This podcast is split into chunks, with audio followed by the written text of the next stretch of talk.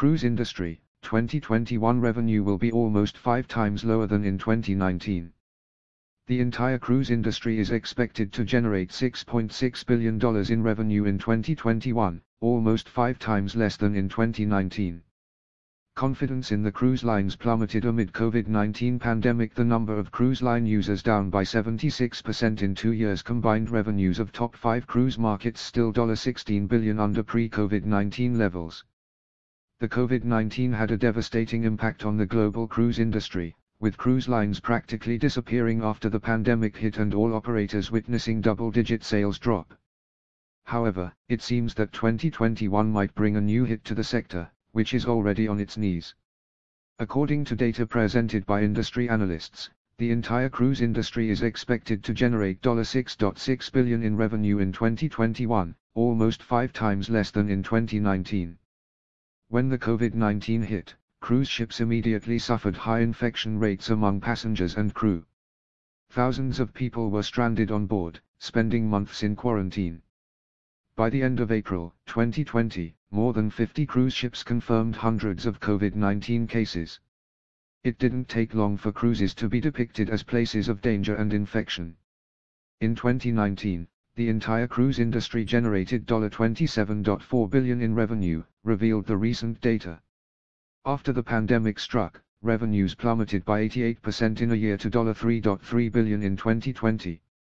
Although this figure is expected to almost double and hit 6.6 billion in 2021, it still represents a massive 77% drop compared to pre-COVID-19 levels. The latest data indicate it will take years for the cruise industry to recover from the effects of the COVID-19 pandemic. By 2023, revenues are projected to reach $25.1 billion, still $2.3 billion less than in 2019. In 2024, cruise line revenues are expected to rise to over 30 billion. As people lost confidence in the entire cruise industry amid the pandemic, the number of cruise line users plunged to the deepest level in years. In 2019, almost 29 million people worldwide had chosen cruise lines for their vacation.